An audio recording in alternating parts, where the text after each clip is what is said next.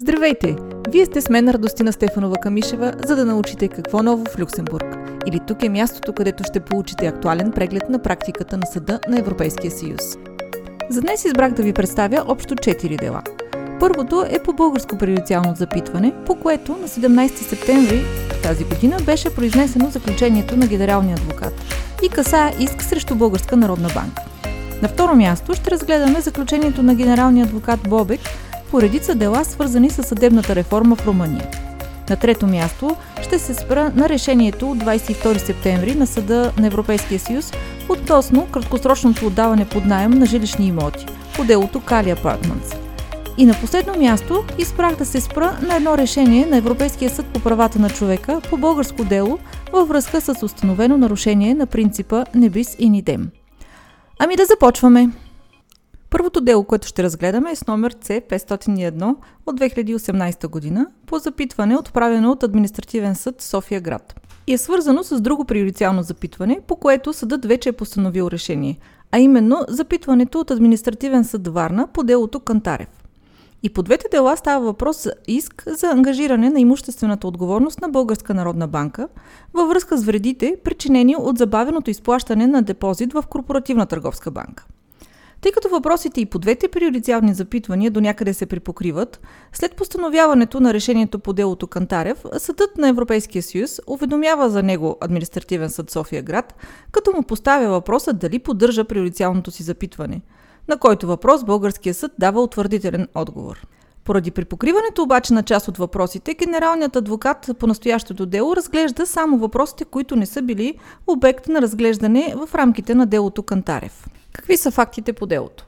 Съответно през 2008 година, 2010 и 2011 между ищцата и Корпоративна търговска банка са сключени три договора за безсрочен депозит в евро и в български лева, които са защитени от Фонда за гарантиране на влоговете в банките.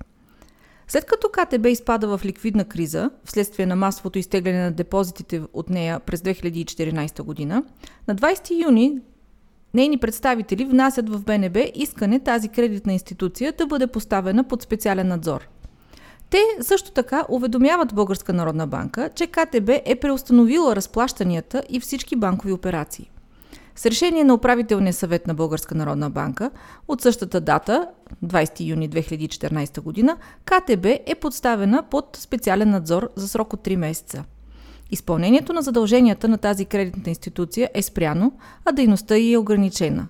Назначени са квестори, на които БНБ възлага да осигурят оценка на активите и пасивите на посочената институция от независим външен аудитор – с решение от 6 ноември 2014 година Българска народна банка първо отнема лиценза на КТБ, второ приема, че следва да бъдат предприяти действия за откриване по отношение на нея на производство по несъстоятелност и трето решава, че следва да бъде уведомен фондът за гарантиране на вземанията. На 7 март 2015 година Софийския апелативен съд определя 20 юни 2014 година като начална дата на неплатежоспособността на КТБ, тъй като към този момент собственият капитал на КТБ е станал отрицателна величина. Ищцата по главното производство предявява пред запитващата юрисдикция иск за обещетение за вредите, проистичащи пряко и непряко от действията и бездействията на Българска народна банка във връзка с намесата и по отношение на КТБ – които според ищцата нарушават правото на Европейския съюз. Двата въпроса, по които съдът не се е произнесъл по делото Кантарев и върху които основава анализът си генералният адвокат, са свързани от една страна с правната същност на препоръката на Европейския банков орган и дали тя поражда права за частните лица – и до каква степен клаузите в договорите за депозит имат значение във връзка с приложението на директивата относно схемите за гарантиране на депозитите по отношение на гарантирания размер и срока на изплащане. Разликите между двете дела обаче, Кантарев и това, което разглеждаме в момента – са, че по делото Кантарев се става въпрос за иск за обещетение за вреди, претърпяни от лице, чието депозити в КТБ са били платими или изискуеми още към момента на установяването на, наличността, на неналичността на депозитите. Докато в разглеждания по настоящем случай, въпросът е да се установи дали същите разпоредби от директивата относно схемите за гарантиране на депозити – осигуряват защита и за вложител, чието депозити в КТБ не са били платими или изискуеми към този посочен момент. Генералният адвокат в своя анализ се спира на първо място на основните етапи в процедурата, позволяваща гарантирането на банковите депозити. Той всъщност идентифицира три основни етапа. Първоначален етап, който е свързан с установяване на неналичността на депозитите в дадена банка, като това е задачата на националния компетентен орган. Междиният етап, през който се идентифицират депозитите, които трябва да бъдат изплатени от схемата за гарантиране на депозитите, и крайният етап, през който по схемата за гарантиране на депозитите се изплащат гарантираните депозити на техните титуляри. Както е установено и с решение Кантарев, що се отнася до първия етап, компетентният орган трябва да установи, че депозитите са неналични, колкото е възможно по-скоро и не по-късно от 5 работни дни, след като се е уверил за първи път, че дадена кредитна институция не е изплатила депозити, които са дължими и изискуеми. Неналичността на депозитите трябва да се установи с изричен акт на компетентния национален орган и не може да бъде изведена от други актове на националните органи. Срокът от 5 дни за установяване на неналичността е императивен и не е предвидена никаква възможност за дерогиране от този срок, поради което националният орган също не може да въвежда такива изключения. Решението депозитите да се приемат за неналични зависи единствено от условията по директивата 9419 за гарантиране на депозитите и не може да зависи от неплатежоспособността на кредитната институция, нито от отнемането на банковия лиценз. В решение Кантарев обаче не е разгледан въпросът, отправен по настоящем от запитващата юрисдикция, дали определението за неналичен депозит обхваща и такъв, който заради определена договорна клауза не е нито дължим, нито платим, защото договорът препраща към националния закон, съгласно който депозитът става изискуем само в случай на отнемане на банковия лиценз. Според генералният адвокат, депозит с тези характеристики не може да бъде квалифициран като неналичен депозит в този първоначален етап на процедурата. Според него обаче е достатъчно да се констатира, че посочената кредитна институция не е изплатила някои депозити и че са изпълнени условията по директива 9419, за да се обявят за неналични всички депозити в тази институция. Тоест, Установяването на неналичността е свързано с обективно финансово положение на кредитната институция и се отнася общо до всички депозити в тази институция, а не до всеки един от тях. През втория етап от процедурата, националният компетентен орган трябва да прецени кои депозити трябва да бъдат изплатени по схемата за гарантиране на депозитите. по тази схема трябва да се изплатят всички депозити в банка, за която е установена неналичност на депозитите, освен обхванатите от някои от изключенията по директивата. В решение Кантарев се отхвърля възможността установяването на неналичността на депозитите да зависи от това да е направено предварително искане за плащане, което не е изпълнено, от неплатежоспособността на кредитната институция или от отнемането на банкови лиценз – или от друга страна от предварителното поставяне под специален надзор от страна на банковия орган. На второ място, неналичността се установява от компетентния орган след като е преценил затрудненията, които кредитната институция има при изплащането на депозитите заради финансовото си състояние. Въпреки, че според генералният адвокат не би било логично за приемането на това решение да се отчитат само депозитите, които трябва да бъдат изплатени в бъдещ момент – Преценката на компетентния орган, щом бъде трансформирана в решение, засяга всички депозити в тази кредитна институция. От това следва, че считано от този момент, общото правило е изплащане на всички депозити в финансовата институция, независимо от тяхната дължимост и изискуемост. Според генералния адвокат, ако недължимите и неплатими депозити в дадена кредитна институция, която е включена в схемата за гарантиране на депозитите, не подлежаха на изплащане в този момент чрез механизма за гарантиране, тогава вложителите биха били изложени на опасността да не могат в бъдеще да получат своите спестявания в рамките на производството по оздравяване и несъстоятелност на кредитна институция. Освен това, стабилността на финансовата система би била накърнена – поради липсата на доверие на клиентите в сигурността на техните депозити в средно и дългосрочен план. Така стигаме до крайния етап, а именно изплащане на депозитите. Сумата, чието изплащане е гарантирано от държавите членки, възлиза на 100 000 евро. Като това плащане трябва да се извърши в кратък срок, именно 20 дни, за да не бъдат вложителите лишени от своите спестявания и поради това да не могат да поемат ежедневните си разходи. Стабилността на банковата система също изисква бързо плащане – Изплащането на депозитите не може да се постави в зависимост и от условието да е направено предварително искане за такова плащане, което да не е изпълнено. Ако схемата за гарантиране на депозитите не спази срока от 20 дни за изплащане на гарантираните депозити, то тогава вложителите могат да претендират и за плащане на съответните лихви. Припомням, че според съда Член 1 от Директива 9419 има директен ефект и представлява правна норма, целяща да се предоставят на частно-правните субекти права. Когато сезират националните съдилища, вложителите могат да се позовават на принципа на предимство на правото на Съюза. А принципът на предимство на правото на Съюза предполага също така, че когато вътрешна разпоредба, която е несъвместима с правото на Съюза, е включена в съдържанието на договорна клауза, Националният съд може да приеме, че последиците от несъвместимостта на вътрешната разпоредба с правото на Съюза въжат и за тази клауза. В разглеждания случай, според генералният адвокат, нищо не пречи националният орган да приложи принципа на предимство на правото на Съюза – ако националната разпоредба поставя задължението на схемата за гарантиране на депозити да изплати на титулярите депозитите, които все още не са дължими, нито платими, в зависимост от условието за предварително отнемане на лицензите на съответната финансова институция, чието депозити са обявени за неналични. И ако същата правна уредба е пренесена в договорна клауза, която вътрешното право допуска. На второ място, що се отнася до препоръката на Европейския банков орган, запитващата юрисдикция иска да установи от една страна дали, макар да не са нейни адресати, вложителите могат да я изтъкнат в производството по иск за обещетение за вреди, причинени от нарушаването на правото на Съюза, и на второ място дали тази препоръка е валидна. Както отбелязва генералният адвокат, препоръките на Европейският банков орган не са правно обвързващи. Както личи от наименованието им, те не налагат задължения, а съдържат само покана за действие. Щом Европейският банков орган забележи евентуално неправилно или недостатъчно прилагане на разпоредби от правото на Съюза от страна на даден национален орган, той му отправя препоръка, посочваща действията, които следва да приеме. Ако националният компетентен орган не се съобрази с тази препоръка и продължи да не спазва правото на Съюза, може да се намеси комисията – тя го прави посредством официално становище, в което изисква този орган да предприеме необходимите действия за спазване правото на Съюза.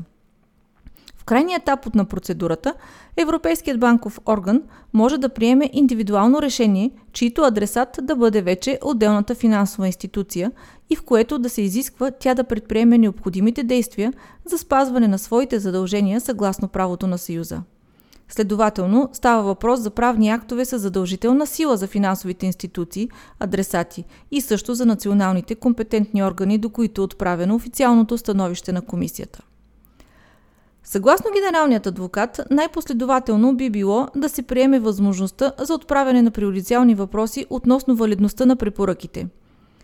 Ако се изхожда от предпоставката, че Националният съд трябва да ги вземе предвид при тълкуването на задължителните разпоредби на правото на Съюза – не би било логично, според генералния адвокат, за целите на тълкуването този национален съд да трябва да се придържа към препоръка, относно чиято, вали... чиято валидност има съмнения, тъй като смята именно, че е несъвместима с правото на Съюза. Така, според генералния адвокат, Националният съд може да вземе предвид препоръка от този вид само ако нейното съдържание съответства на разпоредбите на правото на Съюза, чието прилагане тя цели да улесни, като в случай, че има съмнение относно съвместимостта и с, тази, с тези разпоредби, Националният съд трябва да отправи до Съда на Европейския съюз приоритетно запитване за преценка на нейната валидност. В конкретния случай Препоръката, отправена към Българска народна банка и Фонда за гарантиране на влоговете в банките, относно необходимите действия за спазване на Директива 9419, противоречи на член 1, точка 3, под точка И от тази директива, доколкото в нея се приема, че решението на посочената Централна банка да постави кредитна институция под специален надзор и временно да преустанови изпълнението на задълженията й е равнозначно на установяване на неналичност на депозитите – това е така, защото в решение Кантарев вече съдът ясно е определил, че не се допуска такова приравняване. Напротив, в него съдът на Европейския съюз приема, че неналичността на депозитите трябва да се установи с изричен акт на компетентия национален орган, без да може да бъде извеждана от други актове на националните органи. като например решението на БНБ, с което КТБ е поставена под специален надзор, нито пък да бъде презумирана възоснова на обстоятелства, като тези във въпросното производство. На второ място ще разгледаме заключенията на генералния адвокат Бобек по няколко приоритетни запитвания, отправени от румънски юрисдикции, във връзка от една страна с естеството на докладите на комисията по така наречения механизъм за сътрудничество и проверка и от друга страна с няколко въведени в Румъния режима за назначаване на главен съдебен инспектор, за създаване на специализиран отдел в прокуратурата с компетентност в областта на наказателното преследване за престъпления, извършени от членовете на съдебната власт, както и относно отговорността на държавата за съдебна грешка и възможността за последната да заведе регресен иск срещу съответния съдия в случай на недобросъвестност или груба небрежност. На първо място, що се отнася до правната същност на механизма за сътрудничество и проверка, доста актуален и у нас, възоснова на него Европейската комисия представя периодични доклади. В доклада си, публикуван през 2018 година за Румъния, комисията установява няколко проблемни аспекта, свързани с последните реформи в румънската съдебна система, които са предмет и на настоящите приоритетни запитвания. В този контекст – Запитващите юрисдикции искат разяснение относно правния статут на, на механизма за сътрудничество и подкрепа и докладите на комисията, по-конкретно с цел да установят дали препоръките, които се съдържат в докладите на комисията, са задължителни за румънските органи. Според генералния адвокат, решението за създаване на механизъм за сътрудничество и проверка е акт на институция на Съюза, който е бил валидно прият въз основа на договора за присъединяването и това решение е правно обвързващо за Румъния. Тоест, решението за механизма за сътрудничество и проверка, както и докладите на комисията, прияти възоснова на него, са актове на институция на съда по смисъла на член 267 от договора за функциониране на Европейския съюз, по тълкуването на които съдът на Европейския съюз може да се произнася. За разлика от решението за механизма за сътрудничество и проверка, периодичните доклади обаче, които са изготвени от комисията възоснова на него, не са правно обвързващи за тази държава членка, но пък следва да бъдат надлежно взети предвид от нея. Освен това, Обвързващият характер на задължението за прогресивно покриване на показателите, изброени в приложението към решението за механизма за сътрудничество и проверка, е ясно подчертан от мястото на това решение в контекста на задълженията, които проистичат от договора за присъединяването. Решението за механизма за сътрудничество и проверка направи присъединяването на Румъния, както и на България, възможно, въпреки наличието на сериозни опасения относно сериозни недостатъци в областта на съдебната реформа и борбата срещу корупцията в Румъния. По аналогия същото въжи и за България. Следователно, не е изненадващо, че решението за механизма за сътрудничество и проверка включва и специфично задължение от страна на Румъния да постигне целите, определени в показателите, които се съдържат в приложението към това решение. Решението за механизма за сътрудничество и проверка, което далеч не е замислено като обикновена препоръка, е прието възоснова на членове 37 и 38 от акта за присъединяване, като защитна мярка от основно значение, за да бъде възможно присъединяването да се осъществи именно към 1 януари 2007 година. Като цяло, показателите на механизма за сътрудничество и проверка са свързани с принципа за правовата държава и конкретизират този принцип, установен в член 2 от Договор за Европейския съюз, към който член 49 от същия договор препраща като условие за присъединяване. Съгласно член 49 от Договора за Европейския съюз, само държави, които зачитат ценностите, посочени в член 2 и се ангажират да ги насърчават, могат да поискат да членуват в Съюза. В преамбюла на решението за механизма за сътрудничество и проверка се подчертава централната роля на принципа на правовата държава и по-специално за пространството на свобода, сигурност и правосъдие, както и имплицитната необходимост всички държави членки да, има, да имат безпристрастна, независима съдебна и административна система, която е подходящо подготвена за борба с корупцията.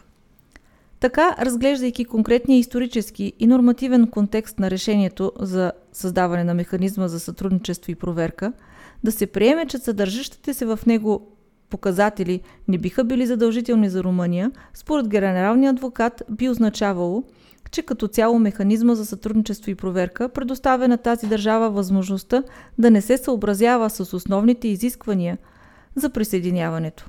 Решението за механизма за сътрудничество и проверка е решение, налагащо конкретни задължения, чието нарушение може да има правни последици. Освен възможността за установяване и санкциониране на потенциалното неизпълнение на задължения посредством обичайните средства на правото на Съюза, последиците от това неизпълнение могат да окажат и значително влияние върху участието на Румъния на вътрешния пазар и върху пространството на свобода, сигурност и правосъдие. Що се отнася до съдържанието на тези задължения, наред с задължението за докладване, съществува и ясното задължение да се положат всички възможни усилия за покриване на показателите, които са посочени в приложението към решението за механизма за сътрудничество и проверка. Запитващите юрисдикции поставят въпроси и относно правно обвързващата сила на докладите, които комисията изготвя възоснова на този механизъм за сътрудничество и проверка – както и на препоръките на Венецианската комисия. Всъщност докладите предоставят методологич... методологична рамка за оценка на напредъка на Румъния. А мерките, съдържащи се в препоръките, които са възпроизведени и в докладите, дават конкретен израз на показателите по начин, който позволява да се оцени напредъкът на Румъния, което пък в крайна сметка ще доведе до прекратяване на действието на механизма за сътрудничество и проверка. Следователно, правните последици на докладите по отношение на Румъния са резултат от задълженията, които проистичат от принципа на лоялно сътрудничество, залегнал в член 4, параграф 3 от Договора за Европейския съюз. В действителност докладите представляват основата за преценката дали Румъния изпълнява задълженията си по отношение на показателите, които са включени в този механизъм. Тези доклади съдържат конкретни препоръки с цел насочване на усилията на Румъния – Както подчертава комисията, препоръките имат за цел да подкрепят Румъния в постигането на целите на решението за механизма за сътрудничество и подкрепа. Тъй като показателите дават конкретен израз на условията в договора за присъединяване и с оглед на това, че решението за механизма за сътрудничество и проверка е прието възоснова на този договор, Румъния има засилено задължение за сътрудничество възоснова на този механизъм. Следователно, лоялното сътрудничество не се ограничава само до отчитане на напредъка, а включва задължението да се вземат предвид препоръките при приемането на законодателни или административни мерки в областите, които са обхванати от показателите в решението за механизма за сътрудничество и проверка. Румъния може да създава националните си институции и процедури както намери за добре, но трябва да докаже как те допринасят за постигането на показателите, които се съдържат в механизма. Поради липсата на правно задължителен характер на докладите по механизма, според генералния адвокат националните съдии не могат, от гледна точка на правото на Съюза, да се позовават на съдържащите се в тези доклади препоръки, за да не приложат национални разпоредби, които считат, че им противоречат. След като изяснява естеството и правните последици на механизма за сътрудничество и проверка, генералният адвокат се спира на конкретните нововведени режими в Румъния – на първо място генералният адвокат предлага съдът да приеме, че правото на Съюза не допуска национална разпоредба, с която правителството приема, чрез дерогация от обикновенно приложимите правни норми, система за временно назначаване на ръководни длъжности в органа, отговарящ за провеждането на дисциплинарни разследвания в рамките на съдебната власт, която система на практика води до възстановяването на длъжност на лице, чийто мандат вече е изтекал. На второ място, генералният адвокат предлага съдът да приеме, че правото на Съюза не допуска създаването на специализиран прокурорски отдел с изключителна компетентност относно престъпленията, извършени от членове на съдебната власт, ако създаването на такъв отдел не е оправдано от действителни причини, които са достатъчни важни – достатъчно важни и ако не е придружено от достатъчно гаранции, за да се предотврати всеки риск от политическо влияние върху неговото функциониране и състав. Генералният адвокат предлага на трето място съдът да приеме, че правото на Съюза допуска както национални разпоредби относно отговорността на държавата за съдебна грешка, така и съществуването на възможност за държавата в последствие да предяви регресен иск за ангажиране на гражданската отговорност срещу съответния съдия – в случай на недобросъвестност или груба небрежност. Следващото решение, на което избрах да се спра, е свързано с широко разпространена и у нас в последните години практика, а именно отдаването под краткосрочен найем на апартаменти, намиращи се в жилищни квартали. В рамките на разглежданото дело става въпрос за двама собственика на студия в Париж, които без предварително разрешение многократно и краткосрочно са ги отдавали под найем на преминаващи клиенти в нарушение на разпоредбите на Френския кодекс за строителството и жилищата. Те са осъдени от Окръжния съд на Париж да заплатят глоба съответно от 5000 и 15 000 евро. Окръжният съд на Париж също така разпорежда въпросните имоти отново да бъдат използвани за жилищни нужди. Всъщност, въпросният кодекс на строителството и жилищата предвижда, че в общините с повече от 200 000 жители, както и в общините от три граничещи с Париж департамента, за промяна на предназначението на жилищните помещения се изисква предварително разрешение – а многократното и краткосрочно отдаване под найем на обзаведено жилищно помещение на преминаващи клиенти, които не смятат да живеят там за постоянно, съставлява такава промяна на предназначението. В рамките на подадените от двамата собственици жалби срещу решението на Окръжния съд на Париж, Касационният съд сезира с приоритетно запитване Съда на Европейския съюз – за да се произнесе относно съвместимостта на разглежданата национална правна уредба с Директива 2006-123 относно услугите на вътрешния пазар. С решението си от 22 септември 2020 г. големият състав на съда постановява на първо място, че Директива 2006-123 относно услугите на вътрешния пазар се прилага към правна уредба на държава членка относно осъществявани многократно и краткосрочно дейности по отдаване под найем срещу възнаграждение, по занятие или не, на обзаведени жилищни помещения на преминаващи клиенти, които не смятат да живеят там за постоянно. Такива дейности попадат в обхвата на понятието услуга по смисъла на тази директива. Освен това, запитващата юрисдикция иска да установи дали правото на Съюза и в частност директивата относно услугите на вътрешния пазар допускат национална уредба, която с цел да гарантира достатъчно предлагане на жилища за дългосрочно отдаване под найем на достъпни цени, въвежда режим на предварително разрешение за краткосрочното отдаване под найем на преминаващи клиенти, които не смятат да живеят в съответните жилища за постоянно. Режим, който е приложим в някои общини, чието местни органи определят условията за прилагането му. Съдът уточнява, че тъй като подобен режим ограничава предоставянето на съответната услуга – то той трябва да не е дискриминационен, да е оправдан от наложителни причини, свързани с обществените интереси и да е пропорционален. Необходимо е също така предвидените в този режим критерии за предоставяне на разрешения да съответстват на член 10 от директивата относно услугите на вътрешния пазар – а именно да са недискриминационни, оправдани от наложителни причини, свързани с обществения интерес, пропорционални на целта на този обществен интерес, да са ясни и недвусмислени, обективни, предварително известни на обществеността, както и прозрачни и достъпни. Съдът приема с оглед на данните, с които разполага, че режим като разглеждания в главното производство и който е приложим в някои общини, в които натискът върху наймите е особено изразен, е оправдан от наложителна причина, свързана с обществения интерес от справяне с недостига на жилища за отдаване под найем – и е пропорционален на преследваната цел, тъй като тя не може да бъде постигната с по-малко ограничителна мярка, особено когато последваща инспекция, например, би била твърде късно действие, за да бъде действително ефективно. Така според Съда на Европейския съюз, Директива 2623 относно услугите на вътрешния пазар трябва да се тълкува в смисъл, че допуска национална правна уредба, въвеждаща подобен национален режим, който изисква предварително разрешение за краткосрочно отдаване под найем, предвид постигане на заложените цели. Така стигаме и до последното за днес решение, а именно решението на, съд, на Европейския съд по правата на човека по делото Велков срещу България. В своето решение ЕСПЧ намира нарушение на член 4 от протокол номер 7 или на правото никой да не бъде съден или наказван два пъти за едно и също нарушение от конвенцията.